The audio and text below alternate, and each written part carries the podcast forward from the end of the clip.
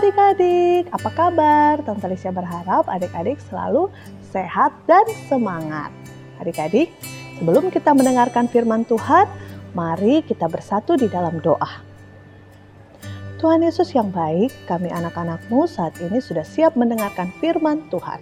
Kami mohon Tuhan berikan kami hikmat dari Tuhan untuk kami dapat mengerti dan kami siap melakukannya di dalam kehidupan kami. Berfirmanlah ya Tuhan, kami siap untuk mendengarkan. Amin. Nah adik-adik, pembacaan firman Tuhan hari ini terambil dari Kisah Para Rasul 5 ayat 1 sampai 11. Kisah Para Rasul 5 ayat 1 sampai 11. Kita baca sama-sama ya, adik-adik semua buka Alkitab ya. Kita membacanya bersama-sama. Ada seorang lain yang bernama Ananias ia beserta istrinya Safira menjual sebidang tanah. Dengan setahu istrinya, ia menahan sebagian dari hasil penjualan itu dan sebagian lain dibawa dan diletakkannya di depan kaki rasul-rasul.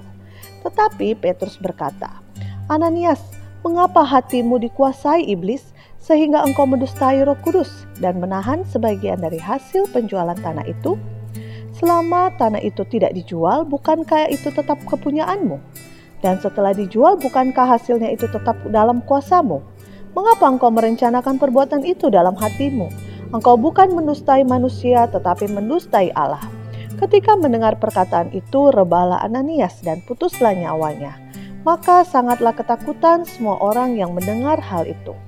Lalu datanglah beberapa orang muda, mereka mengapani mayat itu, mengusungnya keluar dan pergi menguburnya.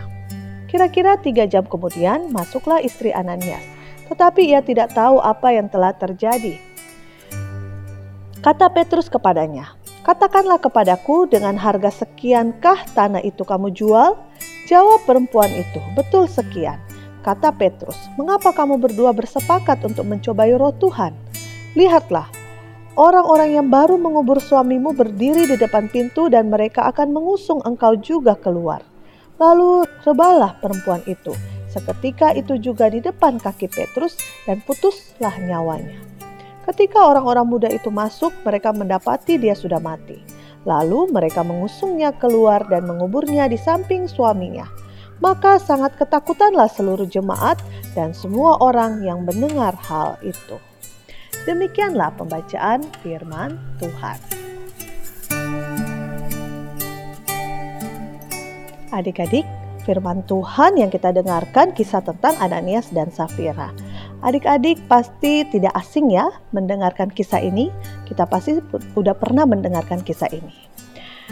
Kita mau lihat uh, tentang Ananias dan Safira. Yuk kita lihat. Salah satu ciri jemaat Kristen mula-mula adalah senang berbagi.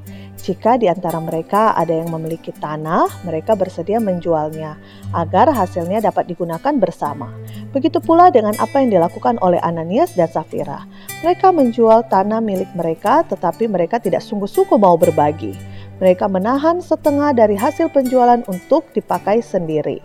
Mereka merencanakan hal yang tidak jujur, tetapi Tuhan mengetahui kebohongan yang mereka lakukan.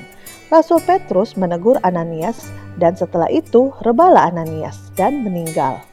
Begitu pula dengan istrinya. Ketika ditanya oleh Rasul Petrus, Safira ikut berbohong dan akhirnya rebah. Rebalah juga Safira dan meninggal.